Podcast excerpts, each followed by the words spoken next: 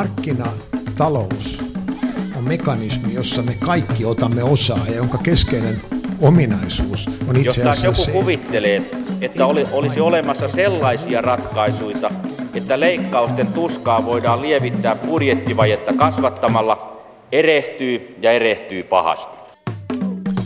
Hyvät kuuntelijat, se on sitten kesäkuu. Vähän vilpoinen, mutta kesä kuin kesä. Ja täällä Helsingissä kaupunki on täynnä kuninkaallisia, niin että kruunut vaan kolisevat toisiaan vasten. Kesäkuu näkyy ja ennen muuta kuuluu myös tässä ohjelmasarjassa, kuten tuossa kuuluttaja jo mainitsikin viimevuotisen tapaan. Tämän kuukauden ohjelma on saanut alakotsikokseen Kesäkuun vierassa. Kun tämä Mikä maksaa ohjelma yleensä tehdään niin päin, että ensin pohditaan ja päätetään ohjelman aihe ja aihepiirit ja niiden perusteella sitten mietitään mahdollisia vieraita ja haastateltavia. Nyt kesäkuussa toimimme hieman toisin ja menemme hieman enemmän henkilö edellä. Tapaamme viisi kiinnostavaa talouteen ja talouselämään liittyvää henkilöä, joiden kanssa puhutaan paitsi taloudesta myös heidän omasta urastaan. Ja tämän kesäkuun vieras minisarjan aloittaa Jyväskylän yliopiston kauppakorkeakoulun professori Roope Uusitalo. Tervetuloa. Kiitos. Sinut tunnetaan myös talouspolitiikan arviointineuvoston puheenjohtajana. Talouden ja talouspolitiikan asiantuntija siis parhaasta päästä, eikö niin? No parhaasta tiedän, mutta täysillä yritetään. No Roope Uusitalo, minkälaisia asioita kuuluu sinun kesääsi? Öö, eikö se perinteinen vastaus ole, että professorin elämän parasta aikaa on kesä, heinä ja elokuu? Mutta tota, totta puhuen, niin, niin ei meillä varsinaista lomaa professoreilla ole, vaan meillä on niin sanottu tutkimusvapaa. Ja, ja kun luento opetus on päättynyt ja jatko-opiskelut ja asiatkin on suurin piirtein järjestyksessä toivottavasti nyt toukokuun lopussa, niin, niin sitten on hiukan enemmän aikaa keskittyä omaan tutkimukseen ja sen tekemiseen. Mutta toki mm, normaalin tapaan niin heinäkuussa on pyrkimys pitää myös ihan oikeaa lomaa. Ja Niin onko tutkijan työ sellainen, että pääseekö sitä lomalle oikein koskaan? No ei sitä varmaan sillä tavalla pääse, että kyllä mm, erilaiset ajatukset ja, ja, ja ideat ja mahdollisesti kommentitkin pyörii vähän mielessä koko ajan, siis myös lenkillä ja, ja tota, illalla nukkumaan mennessä ja mielenkiintoisia juttuja lueskellessa. Mutta toisaalta se on, paitsi että se on työtä, niin se on myöskin jonkunlainen tämmöinen elämäntapa. Että ehkä mä oon tämmöinen elämäntapatutkija. No jos työ pannaan sivuun, niin, niin kuuluuko kesäsi jotain sellaisia asioita, joita ilman tavallaan kesää ei, ei ole eikä tule? No itse asiassa kyllä kesä alkaa sillä, että ensimmäisen kerran lämmitetään mökkisauna ja, ja tota, käydään kokeilemassa aivan liian kylmää vettä ja sen jälkeen tota, istutaan hetken aikaa siinä, siinä terassilla. Tämä ehkä on sen niin kuin kesän alun kohta varsinaisesti. Aivan. Ja kylmää vettä piisaa tänä, tänä kesänä varsinkin. Näyttää siltä. No tuota, kysynpä tämmöisen ympäripyöreän kysymyksen vielä seuraavaksi, että miten meillä Suomen taloudessa oikein menee? No Suomen taloudessa menee nyt paremmin kuin aikaisemmin, mikä nyt sitten ei vielä tietysti varsinainen kulutusjuhla tämäkään ole, mutta, mutta ehkä tässä ollaan menossa kohti normaalia tilannetta nyt sitten tämän vuoden aikana ja toivottavasti lähivuosien aikana. No, kuluttajien luottamus ainakin talouteen näyttää nousseen suorastaan uuteen ennätykseen toukokuussa. Tilastokeskus kertoi, että se oli korkeampi kuin kertaakaan aiemmin koko mittaus historiassa, joka ulottuu jonnekin 90-luvulle saakka. Mitä tämä kertoo sinulle? No se kertoo kai lähinnä sitä, että tilanne on parempi kuin mitä se on ollut muutama viime vuoden aikana. Ja, ja sitä kai kuluttajien luottamuskyselyssä nimenomaan kysytäänkin, että onko tilanne parantunut ja uskotaanko sen parantuvan tästä niin kuin lähitulevaisuudessa eteenpäin. Se mikä on itse asiassa mielenkiintoista, että suomalaiset kuluttajat on noin niin kuin peruspositiivisia, että jos vertaisi näitä pistelukuja muihin eurooppalaisiin, suomalaiset kuluttajat uskoo, uskoo tulevaisuuteen myöskin silloin, kun menee vähän huonommin. Mistähän se mahtaa johtua? Eikö me yleensä olla sellaisia pessimistejä? Tämä ei oikeastaan kuulu teemaan, jota olisin tutkinut. Minusta oli vain mielenkiintoinen havainto havaita, tämä, että jos vertaisi eurooppalaisia kuluttajaluottamusindikaattoreita, niin suomalaiset oli suhteellisen luottavaisia. Se on hauska nähdä, että ovatko kuluttajat sitten oikeassa, sen aika meille näyttää. Tässä ohjelmassa voisimme edetä niin, että puhumme nyt alkuun hieman sinusta ja omasta akateemisesta urastasi ja tutkimustyöstäsi, ja sitten voisimme ottaa tarkasteluun talouspolitiikan arviointineuvoston työskentelyn. Tämän puheenjohtajana siis toimit. Ja sitten sen myötä puhuisimme varmaan myös itse harjoitetusta talouspolitiikasta ja siitä, miltä se näyttäytyy teidän porukkanne silmin. Ja lopuksi ehkä hieman pari sanaa suomalaisesta talouskeskustelusta ja, ja Kirsi kaksi kakkuun sitten ne viikon talousvinkit ja viisaudet. Sopiiko näin? No, aloitetaan. Tuota, hyvät kuuntelijat, muistan myös teitä myös siitä, että, että lähetysikkuna väsymättä päivystää, eli voitte kirjoittaa sinne omia kommenttejanne ja kysymyksiänne ja mahdollisia kokemuksianne. Palaamme niihin tuttuun tapaan sitten ohjelman loppupuolella. Mutta Roope Ustalo, miten sinä alun perin kiinnostuit taloustieteistä? Vaikea sanoa, mutta kyllä tämä kiinnostus on varmaan sanotaanko lukioaikojen peruja. Ja, ja lukioaikojen peruja ylipäänsä kiinnostuu yhteiskunnan, yhteiskunnallisista asioista ja siitä, miten maailma toimii. Olisi musta voinut tulla insinöörikin, mutta on, olen hakenut ja olen päässyt lukemaan fysiikkaa Otanniemeen, mutta armeijan jälkeen jotenkin tuli sellainen olo, että en minä sinne Otanniemeen mene, vaan, vaan tota, menen yliopistolle lukemaan kansantaloustiedettä. Ja enkä sitten pääsykokeiden jälkeen Otaniemessä tainnut käydä muuta kuin lenkillä. Tuota, oliko tämä tiedemiesuura sitten jo tuossa vaiheessa haaveissa vai mitä ajattelet, että kansantaloustieteen opiskelu mihin se johtaisi? No ei varmaan. Mä muistan opiskeluaikana todenneeni, että ei mun kyllä takapuoli kestä tota, väittelyyn saakka taloustieteen opiskelua ja, ja, tuota, ja tutkimuksen tekemistä siihen saakka, että, että tulisi nyt mahdollisesti nimitetyksi vaikka professoriksi.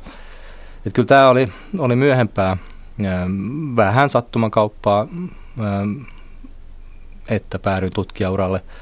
Johtui muun muassa siitä, että, että on valmistunut vuonna 1994, mikä on kai suomalaisen taloushistorian tähän astisesti huonoin vuosi, työllistä, huonoin vuosi valmistua ja, ja silloin niitä työpaikkoja ei ihan hirveästi ollut tarjolla ja, ja sitten kuitenkin tutkimuspaikkoja oli silloin tarjolla ja, ja pikkusen sattumakauppaa kauppaa, tota, menin eteenpäin. Että varmaan semmoinen viimeinen potku tuli se, kun sitten jatko aikana olin, olin tutkijavierailulla USAssa Princetonin yliopistossa ja, ja se oli kyllä huikea vuosi ja siellä näki sitä, että miten, miten maailman eturivin taloustieteilijät oikeasti tekee töitä ja, ja ehkä se oli semmoinen, semmoinen merkkipaalu, jonka jälkeen sitten tota, oli ehkä, ehkä enemmän suoraviivaisempaa se, että, että aion tehdä tutkimusta itsekin tässä seuraavien vuosien aikana.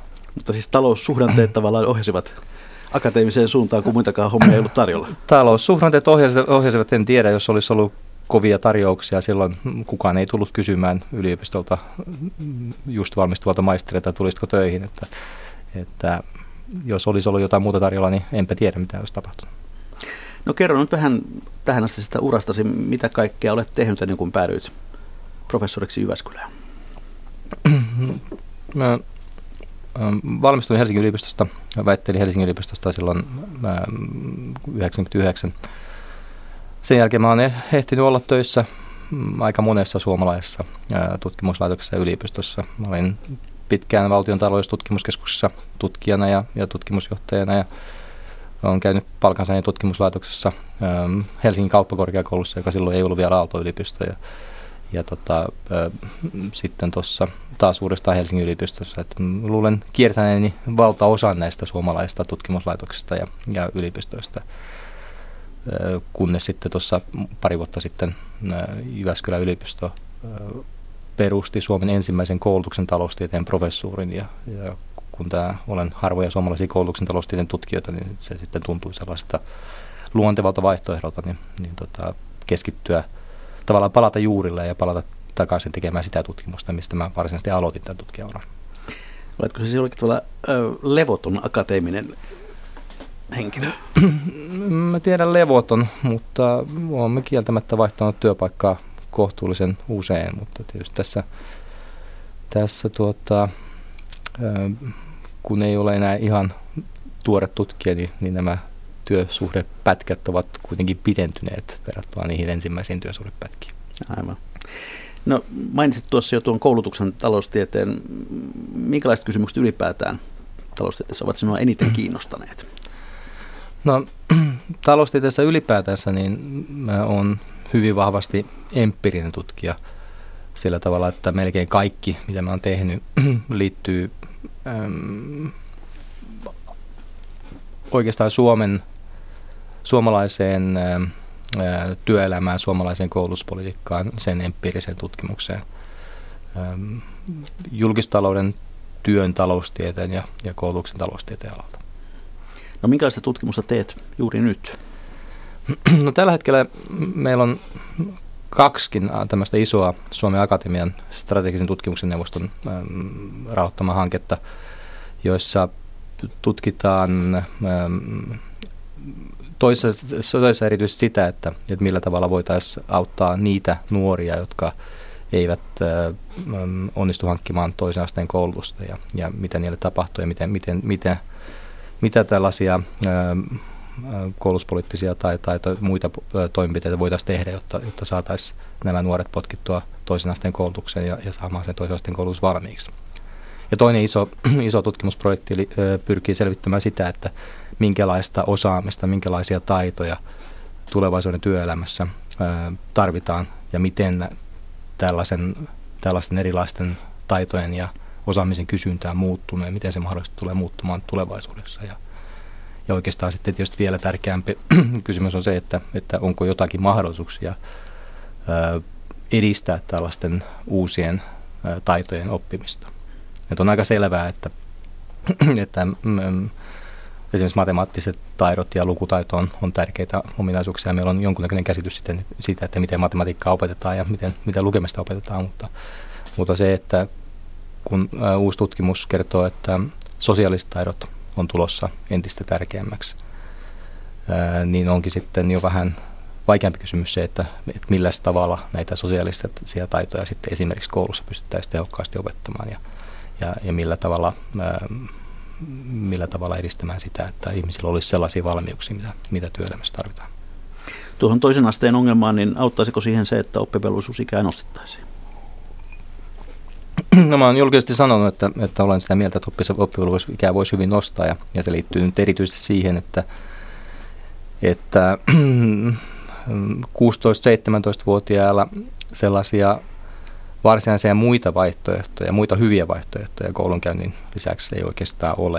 Että ei meillä ole sellaisia työmarkkinoita tai työpaikkoja enää, missä ää, pelkällä peruskoululla pärjäisi. Ja se näkyy siinä, että pelkän peruskoulun varassa olevat ovat heikossa asemassa työmarkkinoilla on korkea työttömyysaste, suuri osa ei ole missään ää, koulutuksessa tai työssä.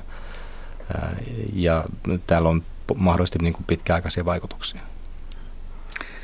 Nähtäväksi jää sitten, onko meillä rohkeutta siihen, siihen mennä, mutta tuo on aivan totta, että supparin hommia, jotka nyt perinteisesti saattavat olla niitä, niitä tuota, kouluttamattoman nuoren, nuoren työpaikkoja, niin ei taida juuri enää, enää nykyyhteiskunnassa olla. Taloustietteet esiintyvät julkisuudessa aika usein kommentoimassa joko talousennusteita tai, tai harjoitettua politiikkaa tai, tai näin päin pois, mutta Kerro nyt, Roope minkälaista se taloustieteilijän varsinainen työ ja arki on? Se on aika toinen asia kuin, kuin tämä julkisuudessa oleminen. Niin siinä on oikeastaan, oikeastaan niin kuin myöskin tämmöinen jonkunnäköinen työnjako, että meillä on, meillä on taloustieteilijöitä, joiden päätyö ja, tai, tai suuri osa työstä liittyy talouden seurantaan ja esimerkiksi talousennusteiden tekemiseen. Esimerkiksi pankeissa on, on aika paljon taloustieteilijöitä, joiden, joiden tehtäviin tämä kuuluu Meillä on ennustelaitoksia, jotka tekevät talousennusteita ja sen talousennusteen tueksi tarvitaan hyvin tarkkaa ja hyvin aktiivista talouden seurantaa. Mutta varsinaista taloustieteellistä tutkimusta tekevät tutkijat sitten joutuisivat käymään tarkistamassa, että no, oliko se työttömyysaste nyt 5 prosenttia vai 10 prosenttia, ja eivät niinkään aktiivisesti seuraa sitten taas tällaista päivän, sanotaan vaikka suhdanteen vaihteluun, vaihteluun liittyvää talouskehitystä, vaan, vaan se on ihan tällaista Mm, arkista tutkijan työtä. Etsitään aineistoja, analysoidaan aineistoja mm, tilastollisin menetelmin, pyritään tekemään näiden aineistojen perusteella johtopäätöksiä.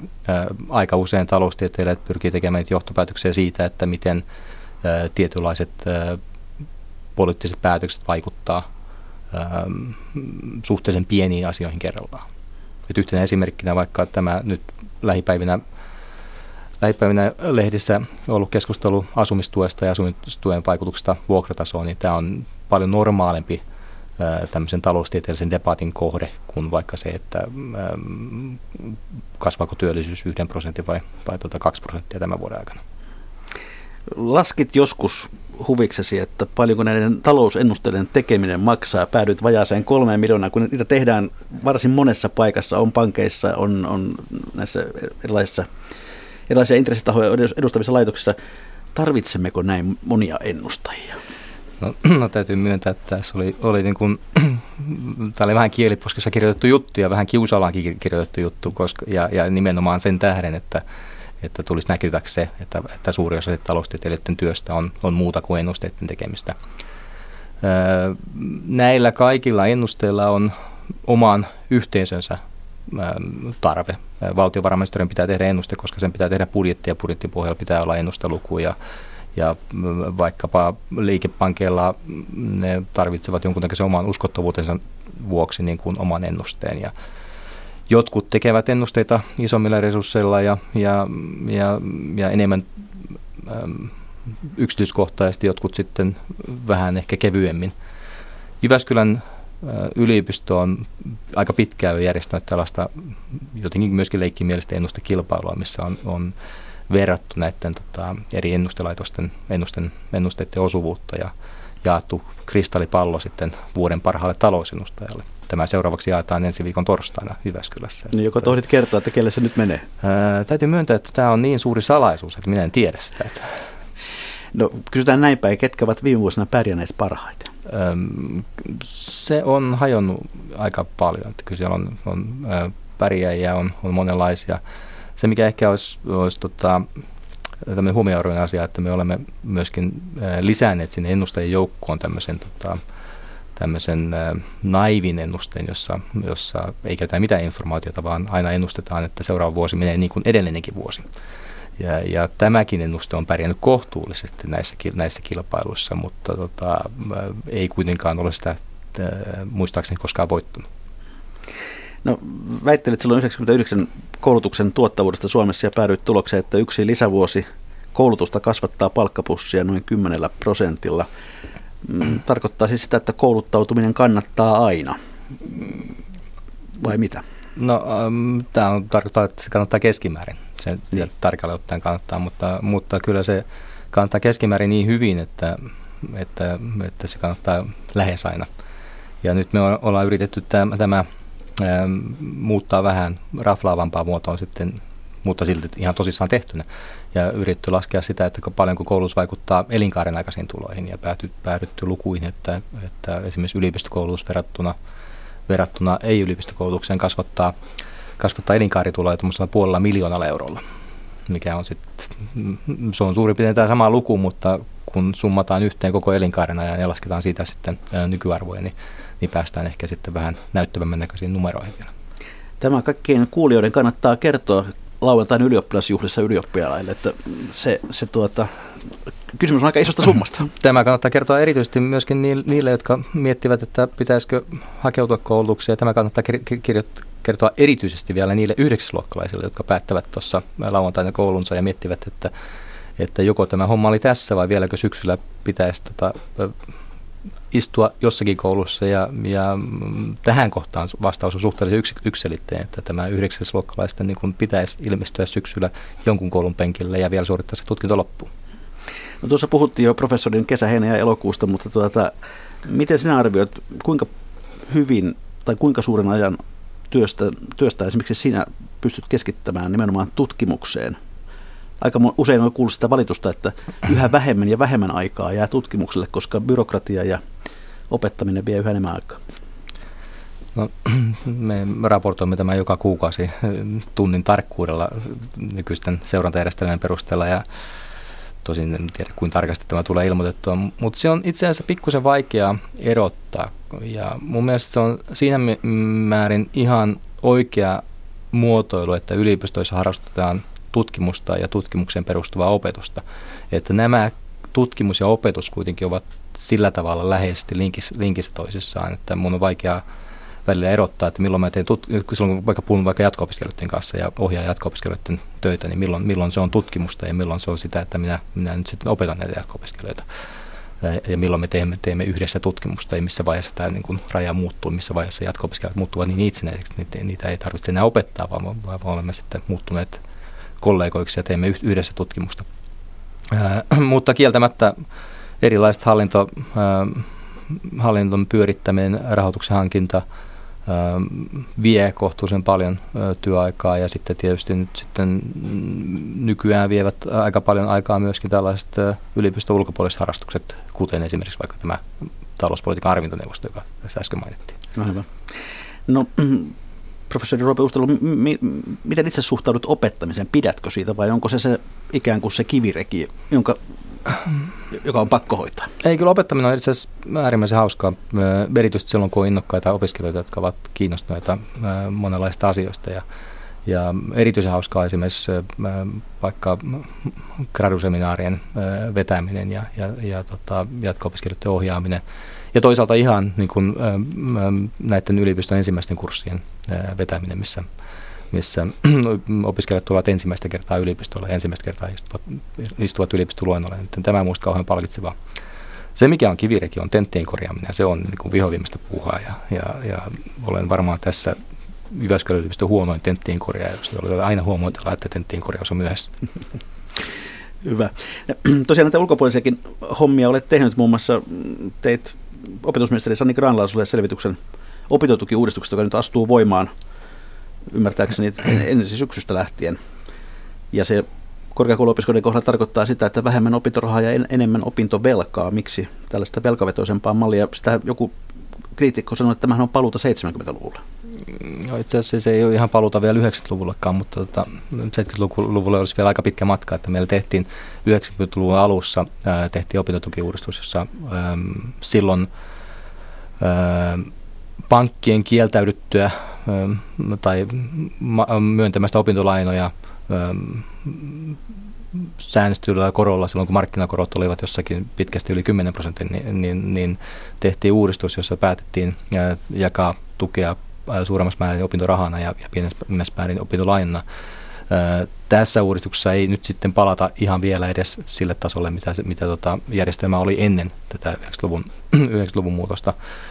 Mutta mitä tulee tähän opetusministeriölle tehty, tehtyyn selvitykseen, niin, niin se oli selvitys, jossa oli annettuna ehto, että opintotukimenoista pitää häipyä tietty määrä euroja. Ja oikeastaan selvitysmiehen tehtävä oli ainoastaan miettiä sitä, että millä tavalla tämä ää, opintotukimenojen leikkaus tehtäisiin pienemmän ää, kivun kautta. No jossakin suuhusi on pantu jopa tämmöinen lause, että opintolaina on niin edullista, että sitä on jokaisen syytä ottaa. Ja jos taloustieteen opiskelija ei tätä ymmärrä, niin reputat heidät tentissä. Pitääkö tämä paikkansa? Äh, siis lainaus on autenttinen sillä tavalla, että juuri tällä tavalla olen, olen tota, jossakin luennolla sanonut. Ja sitten jotkut ovat ottaneet tämän hyvin vakavasti sillä tavalla, että ovat jopa syyttäneet minua siitä, että reputtaisin, reputtaisin opiskelijoita tentistä tällä perusteella. Todettakoon nyt niin kuin, näin koko kansan kuulen, että, että professorit eivät tiedä, että, kenellä opiskelijoista on opintolaina ja kenellä ei, ja eivät sen tähden voi ketään reputtaa tenteistä sillä perusteella, että heillä ei, ei olisi opintolainaa. Mutta tota, itse asiassa niin varsinainen vastaus kysymykseen on se, että, että tällä hetkellä meidän opintolainajärjestelmä on opiskelijoiden kannalta huomattava edullinen sillä tavalla, johtuen siitä, että meillä on opintolaina hyvitys, jossa käytännössä opintolainasta saa merkittävän osan myöskin sitä lainapääomasta palautuksena, mikäli, mikäli valmistuu ajoissa. Ja tämän vuoksi niin opintolainan efektiivinen korko on reippaasti negatiivinen. Ja on käyttänyt semmoista, semmoista kielikuvaa, että jos ottaa täydet opintolainat ja tallettaa sen opintolainan patjan alle ja, ja tota, valmistuu ajoissa ja, ja kaivaa sieltä patjanalta ne talletut rahat pois ja maksaa sillä opintolainan takaisin, niin patjanalle jää vielä ihan merkittävä summa rahaa. Aivan. Vielä yksi uraasi liittyvä kysymys. Hait hiljan myös Suomen Pankin johtokunnan jäsenen paikkaa. Mm, onko kenties aikomuksessa jäädä eläkkeelle jostain muualta kuin professorivirasta? Tuota, ei ole, ole mitään, mitään aikomuksia jäädä eläkkeelle mistään virasta nyt niin kuin lähivuosina ja, ja tota, ei ole mitään suuria suuria elämänurasuunnitelmia. Jos nyt sattuisi tulemaan joku mielenkiintoinen tilaisuus vastaan, niin, niin totta kai kaikkia tilaisuuksia pitäisi harkita Suomen Pankkiin. En ollut ihan vähällä päästä. Hyvät kuuntelijat, kuuntelette ohjelmaa Mikä maksaa alaotsikolla kesäkuun vieras, vieraana professori Roope Uusitalo, joka toimii myös talouspolitiikan arviointineuvoston puheenjohtajana. Ja nyt ehkä sitten otamme käsittelyyn tämän, tämän neuvoston, joka, jota olet siis johtanut se helmikuusta 14, silloin se kai perustettiin ja viisivuotiskausi teillä on Ja tuota, tätä kuulut myös siihen ryhmään vuonna 2012, eli professori ryhmä, joka, joka tavallaan esitti, että tällainen neuvosto olisi hyvä perustaa. Missä tämä ajatus syntyi? Se ei ollut pelkästään sen ryhmän ajatus, mutta meillä oli silloin aikaisemmin pyöri valtiovarainministeriöllä tämän tieteellinen neuvottelukunta, meillä saattoi kulkea tämmöinen keskustelukerho, joka, tota, jossa oli vaihtuva joukko professoreja, professoreja. Ja tässä porukassa tavallaan tämä tota, idea sitten jollain tavalla kehiteltiin, mutta, mutta tämä on mm, kehitys, joka on tapahtunut valtaosassa Euroopan maista. Ja itse asiassa Euroopan tasolla on sovittu, että perustetaan tällaisia finanssipolitiikan valvontaelimiä kaikkiin Euroopan maihin. Suomessa sen oikeudellisen puolen hoitaa valtion talouden tarkastusvirasto, joka, joka vahtii sitä, että äm, hallitus noudattaa tekemiä valtiosopimuksia. Tämä akateeminen talouspolitiikan arviointineuvosto, niin täällä on laajempi mandaatti ja me voimme ottaa kantaa vapaammin kysymyksiä, jotka ei pelkästään liity siihen, että onko, onko politiikka lainmukaista, vaan, vaan myöskin siihen, että miten tarkoituksenmukaista se on. Miten perustelet että mihin tätä neuvostoa tarvitaan? No, tällaiset neuvostot on tällaisia niin kuin viran puolesta räksyttäjiä, jotka, jotka, tota, jotka ottavat kantaa talouspolitiikkaan. Se, mikä mun mielestä tässä on positiivista, on se, että kyllähän taloustieteilijät ja taloustieteen professoritkin ovat aina ottaneet kantaa talouspoliittisiin kysymyksiin, mutta usein se on tapahtunut vähän tällaiselta pikakiveren pohjalta, joka jossa tyypillinen tapaus on se, että, että toimittaja soittaa ää,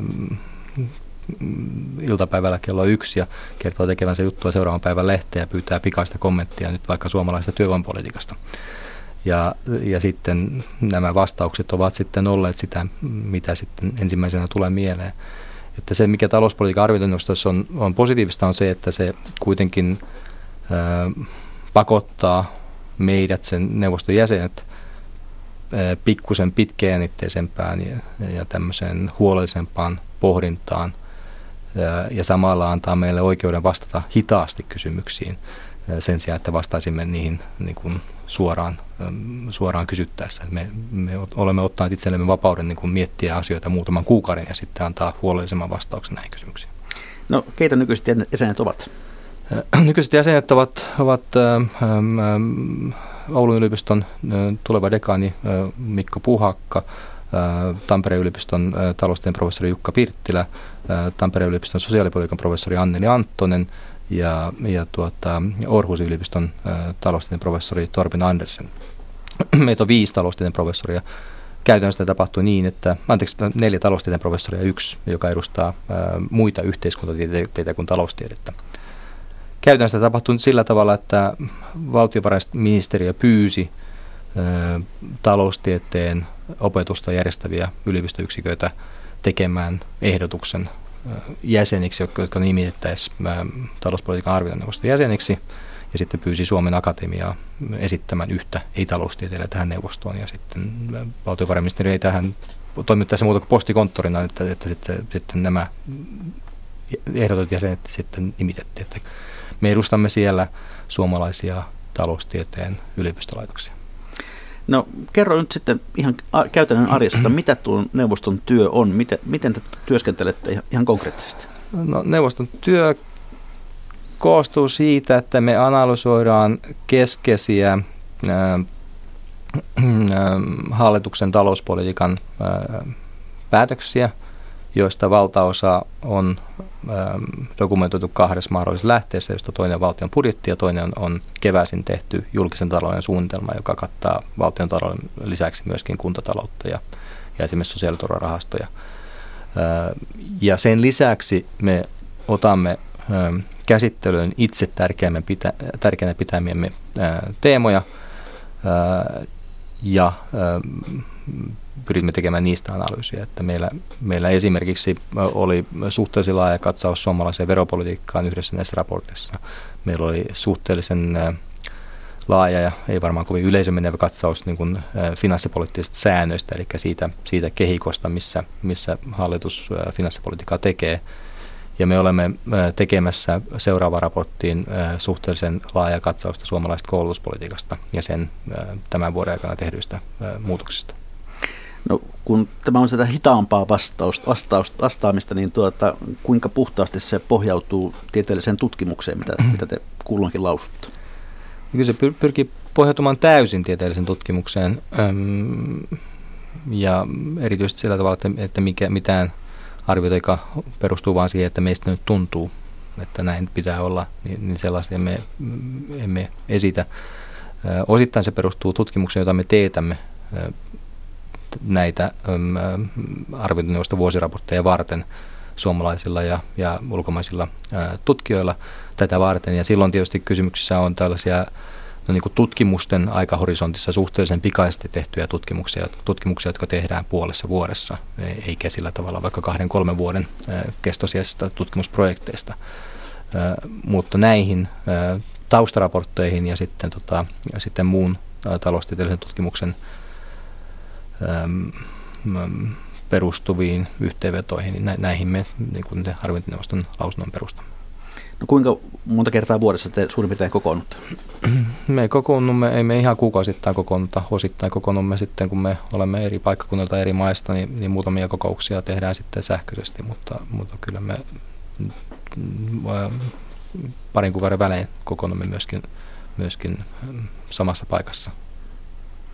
Te olette nyt siis kolmesti raportin julkaisut, yleensä tammikuu on se julkaisuajankohta, eikö totta? Mm-hmm. Mutta onko sun syntynyt sellainen kuva, että teitä kuunnellaan?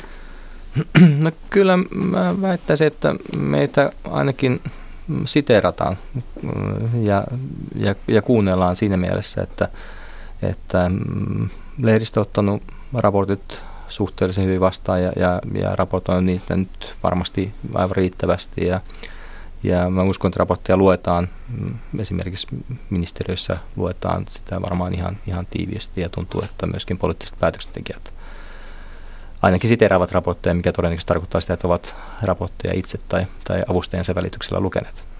No onko ollut näkyvissä, että se olisi myös vaikuttanut politiikan sisältöön? No itse asiassa siis tämä mm, pikemminkin pyrkimys on, on, on siinä, että, että se siis, politiikan sisältö on siis lähtökohtaisesti, politiikan sisältö on tietysti poliittinen päätös ja, ja me pyrimme siihen, että ä, poliittisia päätöksiä perustellaan ä, mahdollisimman hyvin. Ä, poliittisten päätösten perusteella oleva tieto on oikein ja tavallaan ne päätelmät, päätelmät on oikein. Meillä sinänsä ei, ei ole mandaattia vaikuttaa poliittisiin päätöksiin, että jos hallitus haluaa alentaa veroja, vaikka tänä vuonna, niin hallitus alentaa veroja. Silloin siihen täysin, niin kuin demokratiassa täysi oikeus. Jos hallitus haluaa tehdä maakuntauudistuksen ja perustaa juuri niin monta maakuntaa kuin nyt ollaan perustamassa, niin hallitushan perustaa ma- maakuntia. Nämä on poliittisia päätöksiä, eikä, eikä meillä sillä tavalla ole demokratiassa sen enempää ääniä kuin, kuin muillakaan kansalaisilla. mutta kyllä mä kuvittelen, että me, että me ollaan niin sillä tavalla mahdollisesti pystytty vaikuttamaan ö, päätöksiin, että ehkä päätöksiä ö, perustellaan paremmin, ö, niistä pystytään ehkä keskustelemaan jotenkin informatiivisemmin ja toivottavasti myöskin päätökset perustuisivat vähän astetta realistisempiin laskelmiin. No Ruotsissa vastaavan elimen rahoitusta leikattiin, kun neuvosto siellä ryhtyi, ryhtyi liian kriittiseksi hallituksen toimia kohtaan. Onko ollut teillä samanlaisia merkkejä ilmassa? No, täytyy myöntää, että tänä vuonna meidän rahoitusta on kasvatettu. Aha. Mutta mm, me uskoisin, että meidän raportti oli silti kohtuullisen kriittinen, että ehkä, tämän, ehkä täällä ei ole niin var, varsinaista sitä korrelaatiota, mutta alusta, alun perin meidän, meidän neuvosto oli oleellisen paljon pienempi kuin vaikka ruotsalainen sisarneuvosto. Meillä oli yksi puolipäivätoiminen pääsihteeri, nyt meillä on kaksi ekonomistisihteeriä tässä, tässä tota, neuvostossa ja kun tyypillisesti tällaiset organisaatiot toimii sillä tavalla, että nämä, tämä sihteeristö tekee valtaosan työstä, niin käytännössä tämä suomalainen neuvosto on toiminut enemmän tämmöisessä palokuntahengessä, missä nämä neuvoston jäsenet ovat myös, myös käytännössä kirjoittaneet sen raportin, kun sihteeristö voimia on ollut vähemmän. Että, että nyt tämä toiminta ehkä sillä tavalla normalisoitu, että meillä on olemassa nyt sitten erinomaisen pätevää ekonomistikuntaa myöskin sihteeristössä. No tässä on jollakin tavalla tullut selväksi, että miten neuvosto, arviointineuvosto työskentelee, niin ehkä nyt voimme vähän katsoa sitä, mitä olette viime, viimeksi lausunut.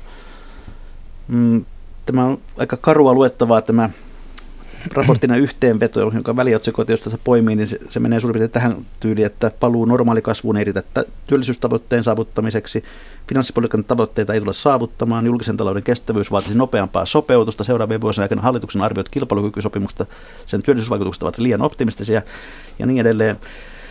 Aloitetaan tämmöisellä kysymyksellä, onko hallituksen talouspolitiikka jossain asiassa onnistunut neuvoston mielestä?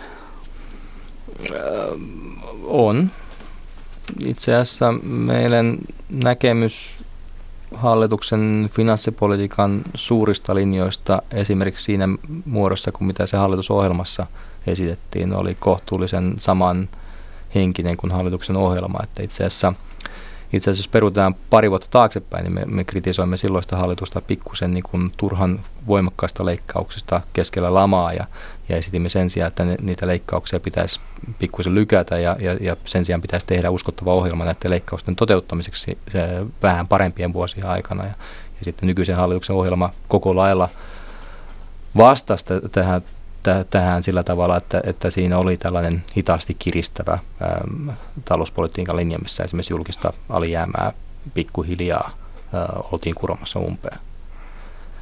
Mm, eri asia on sitten se, että, että miten hyvin se on onnistunut, mutta, mutta, mutta, jos, mutta tässä, tässä kohtaa esimerkiksi, esimerkiksi tässä, tässä me olimme sitä mieltä, että tavoitteen asettelu oli, oli koko lailla kohdallaan ja tavallaan pit, niin kuin finanssipolitiikan suuri linja oli, oli suurin piirtein kohdallaan. Eli olemme nyt siinä tilanteessa, että tavallaan tavoitteet on asetettu ihan järkevästi, mutta, mutta ikään kuin käytännön toimet niiden toteuttamiseksi, niin sillä sakkaa? No itse asiassa siinä on pari asiaa, mitä pitäisi huomata. Yksi on se, että kun jos asetetaan tavoitteeksi vaikka työllisyysasteen nostaminen, niin kuin nykyinen hallitus on, on asettanut, niin hallituksella ja ylipäätänsä poliitikoilla on rajalliset mahdollisuudet nostaa työllisyysasteita. Meillä on tiettyjä mm, toimenpiteitä, mitä voidaan tehdä, mutta, mutta lähtökohtaisesti hallitus ei palkkaa yhtään uutta työntekijää, vaan, vaan yritykset ja, ja muut organisaatiot palkkaa työntekijöitä ja, ja sitä kautta ja ihmiset niin kuin, hakeutuvat työpaikkoja. Öm, että siinä mielessä öm, on vaikea sanoa, että, että se öm, epäonnistuminen olisi ollut totaalista. Toinen asia liittyy sitten, sitten kuitenkin esimerkiksi vaikka sitten julkisen velan, velkaantumisen vähentämiseen, niin tässä tapauksessa me olemme sitten olleet kohtuullisen kriittisiä siitä, että kun oli näkyvissä jo aikaisemmin, että tämä vuosi olisi tämä vuosi 2017 olisi kohtuullisen, kohtuullisen, kohtuullinen vuosi verrattuna aikaisempiin, niin että tänä vuonna esimerkiksi julkinen alijäämä kasvaa ja, ja velkaantuminen lisääntyy, niin tämä on taas asia, mihin me ollaan nyt ihan viimeisessä raportissa suhtauduttu kriittisesti. Eli onko teidän viestinne se, että, että me tarvitsemme sittenkin lisäleikkauksia? Lisäleikkaus on asia, mihin me ei olla haluttu ottaa kantaa. Me olemme todenneet, että, että julkinen talous ei ole kestävällä pohjalla sillä tavalla, että menot ja tulot olisivat tasapainossa. Me emme ole halunneet ottaa kantaa kovin voimakkaasti siihen, että millä keinoilla sitä julkista taloutta tasapainotettaisiin. Nyt tarkoitan sitä, että, että missä määrin se pitäisi tehdä esimerkiksi veronkorotuksilla ja missä määrin sitä pitäisi tehdä sitten menoleikkauksilla. No miksi ette halua ottaa näin olennaisen aseen kantaa? Öö, sen tähden, että, että tässä on kysymys kuitenkin myöskin aika niin kuin hyvin paljon poliittisista valinnoista ja, ja, ja me olemme tällaisia teknikkoja pikemminkin kuin, kuin poliittisia päätöksentekijöitä ja poliittisilla päätöksentekijöillä on mahdollista tehdä valintoja esimerkiksi sen suhteen, että kuinka suuri julkinen sektori Suomessa on ja kuinka suuri sen pitäisi olla. Ja, ja me olemme esittäneet kommentteja, kommentteja liittyen esimerkiksi siihen, että miten, miten erilaiset toimenpiteet vaikuttaa, mutta, mutta emme sitten ole halunneet ottaa niin kuin kantaa esimerkiksi siihen, että kuinka suuri on optimaalinen julkisen sektorin koko. Eli teillä yhtä hyvin voisi käydä myös veronkorotukset? Öm, taloustieteilijät niin kuin siinä vanhassa kunnon työkalupakissa on sellaisia veronkorotuksia, mitä taloustieteilijät aina muistuvat, muistavat esittää. Ja esimerkiksi kiinteistöveron korotus on ollut sellainen vero, mikä, mikä ja eri, erinäiset haittaverot on, on sellaisia veroja, mitä, mitä taloustieteilijät aina muistavat esittää, että nämä ovat veroja, joilla ei ole niin suuria talouden toimintaa vääristäviä vaikutuksia kuin jollain muilla veroilla. No puhutaan sitten vielä tuosta työllisyystavoitteesta, koska se on hallituksen ollut niin keskeinen Miksi tuota 72 prosentin työllisyystavoitetta ei tulla, ei tulla saavuttamaan? Sitä ei tulla saavuttamaan äh, suurella todennäköisyydellä sen tähden, että meidän tämänhetkiset ennusteet äh, ennustavat niin kuin merkittävästi pienempää työllisyysastetta. Miksi sitä ei tulla saavuttamaan? Se tarkoittaa sitä, että, että tota, ei, ei ole sellaisia mekanismeja, mitkä synnyttäisi näin paljon työpaik- työpaikkoja näkyvissä. No, samaan aikaan pääministeri antaa haastattelu, jossa hän puhuu, että pitäisi tavoitella vielä korkeampaa työllisyysastetta muiden Pohjoismaiden tapaan. Onko tämä puhtaasti jotain toivotaan, toivotaan puhetta, kun me tiedämme, että tuo 72 prosenttiakin on viimeksi ollut Suomessa kai vuonna 90? Ähm, joo, 90 keväällä muistaakseni. Joo. Tuota, siis kyllähän, kyllähän ähm, nyt annettuna se, mitä esimerkiksi meidän väestölle voidaan ennustaa, ennustaa tapahtuman ja, ja sille, että meidän, meidän työvoima ikääntyy ja eläkeläisten määrä kasvaa, niin on aika selvää, että, että työllisyysasteen nostaminen olisi toivottava keino. Itse asiassa mun mielestä tässä kohtaa on taas yksi asia, mihin talouspolitiikan arviointineuvosto voisi vaikuttaa, ja se olisi, olisi se, että, että juuri tätä, tätä työllisyysasteen tavoitetta, mistä just puhutaan, niin niin se, se, se pitäisi oikeastaan asettaa uudella tavalla ja, ja sen sijaan, että puhutaan 15-64-vuotiaiden työllisyysasteesta, missä, mistä tässä pääministeri asettamassa tavoitteessakin puhutaan, niin meidän oikeastaan varmaan pitäisi puhua 15-74-vuotiaiden työllisyysastetavoitteesta, koska sellaisia merkittäviä mahdollisuuksia työllisyysasteen kasvattamiseen liittyy sitten varsinkin nyt tämän uuden eläkeuudistuksen jälkeen nimenomaan täällä yli 60 ja jopa yli 65-vuotiaiden työllisyysasteen kasvattamisessa kun vain joku sitten ottaisi, ottaisi töihin ikääntyneitäkin. Nimitän professori Roope Uustalo sinut nyt talouspolitiikan diktaattoriksi seuraavaksi Ui. kahdeksi minuutiksi. Miten tuo 72 prosentin työllisyysaste oikeasti voitaisiin saavuttaa? Diktaattori kertoo nyt. Diktaattori ei kerro. Diktaattori on, on tota, äh, kieltäytyy tästä diktaattorin roolista ja, ja toteaa, että hänet on nimitetty, nimitetty kuitenkin äh, vain arvioimaan näiden nykyisten poliittisten, demokraattisesti valittujen poliittisten päätöksentekijöiden toimintaa. diktaattori ei edes aio ruveta neuvonantajaksi, koska jos diktaattori rupeaisi, tai jos mä rupaisin neuvonantajaksi, niin sen jälkeen mun pitäisi tämän jälkeen arvioida omien neuvojeni pätevyyttä ja, ja joutuisin sellaisen kaksoisrooliin, mitä en välttämättä pysty selvittämään. Se oli ovela vastaus, mutta hyväksytään tämä kieltäytyminen, eli ehkä meillä ei kellään sitten ole oikein avainta siihen, että miten tuo tavoite saavutettaisiin. Raportissa todetaan myös se, että kasvava osa työttömistä on luopunut aktiivisesta työnhausta. Mistä se kertoo? Se kertoo siitä, että meillä työnhakua mitataan sillä, että työvoimatutkimuksessa kysytään ihmiltä, että oletko aktiivisesti hakenut töitä viimeisen kahden viikon aikana, ja jos et ole, niin sitten todetaan, että et ole että olet työ, työvoimatutkimuksen mittaamassa mielessä työtön, vaan olet työmarkkinoiden ulkopuolella. Mutta noin oikeasti se kertoo siitä, että, että silloin kun työpaikkoja näyttää olevan vähemmän saatavilla, niin, niin silloin työttömät, jotka ovat esimerkiksi työvoimatoimiston mukaan työttömiä ja saavat mahdollisesti työttömyyskorvausta, niin, niin eivät usko saavansa töitä ja sen tähden eivät aktiivisesti hae töitä. No kiinnitetään huomiota myös siihen, että tämä meidän nykyinen työmarkkinamallimme ei ole selviytynyt kovinkaan hyvin euron aikana. Mm, tuota, ketkä tässä nyt eniten ikään kuin tätä mallia ja sen kehittymistä jarruttavat? On vaikea sanoa, vaikea sanoa, mitkä se jarruttavat, mutta mun mielestä on ehkä huolestuttavaa se, että mihinkään se malli mahtaa olla menossa, vai onkohan se malli menossa yhtään mihinkään. Että meillä vielä – keväällä siihen aikaan, kun me kirjoittiin tätä raporttia, niin, niin keskusteltiin aktiivisesti niin sanotusta Suomen mallista, joka olisi ollut palkkaneuvottelumalli, jossa vientiala olisi jollain tavalla määritelty palkankorotusvaraan ja, ja muut olisivat sitten jollain täysin määrittämättömällä mekanismilla niin seuranneet sitten tätä, tätä benchmarkia. Nyt näyttää vahvasti siltä, että tällaista minkäänlaista Suomen mallia ei ole tulossa. Ja, ja sen tähden niin mun mielestä on, on mahdollista se, että nyt sitten tulevalla, tulevalla palkkaneuvottelukierroksella syksyllä niin, niin mm, tehdään tällaisia eri liittojen välisiä mahdollisesti toisten kanssa kilpailevia sopimuksia ja, ja millä tavalla tätä pystyttäisiin järkevästi koordinoimaan esimerkiksi eri neuvotteluosapuolten välillä, niin on, on koko lailla auki tällä hetkellä. Onko tässä merkit siihen, että, että teemme jälleen yhtä tyhmiä ratkaisuja kuin 2008? 2008 oli todennäköisesti toivottavasti sellainen poikkeus, mikä nyt ei ihan äkkiä toistu, mutta mun mielestä ehkä opettavaisempaa on se, että niin kuin ne ratkaisut, mitä on tehty vuoden 2010 jälkeen ja se, että suomalainen palkkakehitys ei ole sitten sopeutunut esimerkiksi tuottavuuskehitykseen vuoden 2010 jälkeen. Ja mielestäni SAK-ekonomisti Ilkka Kaukoranta esitti tästä mielenkiintoisen arvion, joka liittyy siihen, että, että yksinkertaisesti meidän talousennusteet on ollut niin kuin systemaattisesti pielessä. Että me, me, meidän niin kuin, taloutta seuraavat eivät vaan ymmärtää, että miten huonosti taloudessa menee ja, ja, ja, sen tähden tehtiin ähm, esimerkiksi palkkaratkaisuja, jotka perustuivat äh, optimistisempiin ennusteisiin kuin mitä sitten talouskehitys loppu, loppupeleissä oli. No pelkäätkö sellaista kauhujen työmarkkinasyksyä?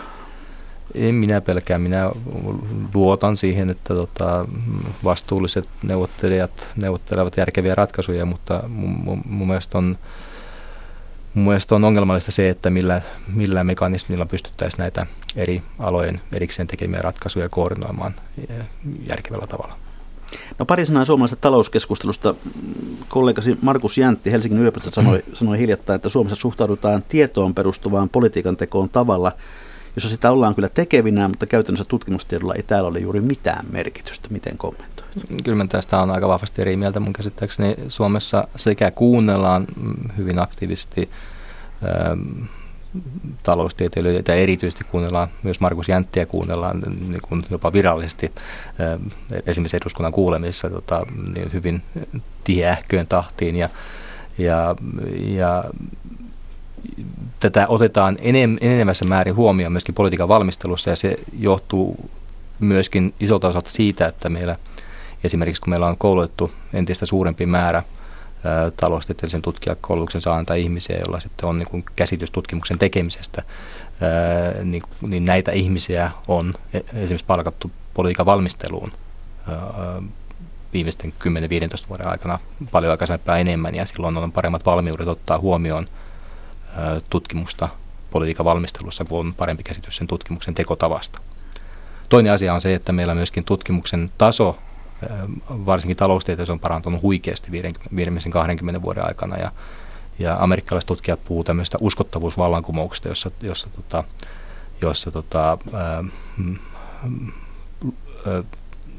tutkimus, varsinkin empiirinen tutkimus on, on aikaisempaa, perustuu aikaisempaa paljon, paljon uskottavampiin asetelmiin ja, ja, ja sen tähden on aikaisempaa paljon luotettavampaa. No, Suomessa tässä talouskeskustelussa on mukana myös tällaisia erilaisia intressitahoja. Meillä on elinkeinoelämällä omat tutkimuslaitoksensa, palkansaajilla omansa ja väliin mahtuvat vielä pelerivolaisetkin. Kun nämä laitosten edustajat ja tutkijat keskustelevat julkisuudessa, niin, niin laulavatko he taustajoukkojensa ään, lauluja vai, vai esiintyvätkö he riippumattomina tutkijoina? Miten sinä arvioit tätä? No kyllä mä väittäisin, että noin niin kuin valtaosin kuitenkin ähm, tämä taloustieteilijä yhteisö noudattaa sillä tavalla yhteisiä pelisääntöjä, äh, että tota, ähm, silloin kun puhutaan, varsinkin kun puhutaan ihan aidosta akateemisesta tutkimuksesta, niin sillä on koko lailla samat kriteerit sitten riippumatta siitä, että missä organisaatiossa ihmiset ovat. Ja, ja myöskin tutkijat eri organisaatioista tekevät ähm, merkittävässä määrin yhteistyötä. Ei ole ollenkaan harvinaista, että meillä on tutkimuksia, joissa on tekijöinä sekä vaikka palkansaajien tutkimuslaitoksen että elinkeinoelämän tutkimuslaitoksen tutkijoita ilman, että tässä nyt tehtäisiin jotakin mm, poliittisia valintoja sen tutkimuksen tekemisessä. Vilkaistaan sitten hieman tätä lähetysikkunan antia. Keskustelu on ollut siellä hyvinkin vilkasta. Lörpötin kommentoi, että talous on henkimaailman juttu ja sillä on huijari pohja ja takapiruna itse piru. Sitten toinen kommentti. Osa taloustieteestä on todellakin teologiaa, se ideologinen osa siitä. Mitä tähän sanoo? Sitä, tota, tämä on keskustelu, jota käydään hyvin paljon erityisesti taloustieteen ulkopuolella ja, ja, ja se on mielenkiintoista se, että, että miksi taloustieteestä on niin paljon yhteiskunnallista tieteellistä keskustelua, jota käyvät kaikki muut paitsi taloustieteilijät. Ja, ja ehkä sitten tavallaan sen syitä pitäisi, pitäisi sitten pikemminkin etsiä sitten näistä, näistä muista yhteiskuntatieteistä. Mutta se tietysti kertoo siitä myöskin, että taloustieteellä on ollut eh, ehkä viimeisten parinkymmenen vuoden aikana politiikan teon kannalta enemmän merkitystä kuin eh, mahdollisesti monella muulla yhteiskuntatieteellä, jotka olivat sitten vaikka 60-luvulla poliittisesti merkittävämpiä tieteenaloja. Mä haluaisin tulkita tätä positiivisesti sillä tavalla, että taloustieteilijät tekevät jotakin sellaista, mitä muut pitävät hyödyllisenä. Ja sen tähden taloustieteiltä kysytään kommentteja erilaisia asioihin. No, täällä myöskin kommentoidaan tuota, tuota, tuota, palkkakeskustelua siinä mielessä tai, tai kouluttautumiskeskustelua, että raksa tai paperimies vetää maisterin liksan usein pimeänä lisää eikä istu koulun penkillä, eikö se ole, kann, eikö se ole kannattavampaa. Ja sitten todetaan, tämä on kiva kuulla, Todella hyvä minisarja tämä Juho Pekan joka kesäkuinen ja hyvät vieraat. Ja sen lisäksi todetaan, että Roope ei todellakaan ole mikään kaiken maailman dosentti. Ja hyvät kuuntelijat, nyt olemme perinteiseen tapaan jälleen siinä kohtaa lähetystä, että on viikon talousviisauksia ja talousvinkkien aika. Professori Roope Uusitalo, millainen on sinun vinkkisi tai viisautasi, jonka haluat kuuntelijoiden kanssa jakaa? No, mm, tähän taloustieteilijöiden kuuntelemiseen liittyen ehkä, ehkä mun mielestä semmoinen, mm, mitä itse olen yrittänyt esittää on se, että, että demokratiassa, demokraattisesti valitulla hallituksella on, on täysi mandaatti tehdä myös huonoja päätöksiä. Tutkijoilla on näiden päätöksien vaikuttamisessa vain yksi ääni. Hyvä. Sitten yleisövinkki, joka on nimimerkiltä pääkylmänä autokaupassa ja hän kirjoittaa näin, näin alkukesästä. Monelle saattaa iskeä vakava tauti, autokuume. Jos mahdollista, osta auto ilman lainaa tai luottoa. Jos haluat rahoittaa auton, vertaa tarkasti autolainoja – myös autoliikkeiden osamaksumahdollisuus kannattaa selvittää. Pyri kuitenkin maksamaan autosta mahdollisimman suuri osa ennakkoon käteisellä. Jos sinulla on vanha auto, koita myydä se ensin. Myymällä auton saat siitä todennäköisesti suuremman rahallisen hyödyn kuin oston yhteydessä vaihtoautona. Näinköhän on. Mutta hyvät kuuntelijat, laittakaa hyvä kiertämään, jakakaa talousviisautta toisillenne meidän kauttamme. Niitä voi lähettää minulle sähköpostilla osoitteeseen juho-pekka.rantala.yle.fi tai ihan perinteisellä postikortilla, sellainen aina ilahduttaa vanhaa miestä. Postilokero 79 on nykyään oikea osoite 3024 Yleisradio. Ja sitten seuraa maksettu mainos, jolle ei tunnu toimittaja Rantalan yliannostukselta. Suosittelen lämpimästi katsomaan tänä iltana TV1 kello 21.05 alkavaa ohjelmaa itse asiassa kuultuna, jossa päähenkilönä on tällä kertaa professori Timo Honkela, parantumattomaan aivosyöpään sairastunut tekoälytutkija, joka testamentissaan haluaa valjastaa tekoälyn palvelemaan maailman rauhaa. Kiitoksia vierailusta, professori Roope Uusitalo. Kiitos. Ensi viikolla kesäkuun vieraanamme on monimiljonääri, sijoittaja ja Tokmanni-ketjun luoja, taiteen keräjä Kyösti Kakkonen. Mikä maksaa? Sitä siis ihmetellään jälleen viikon kuluttua.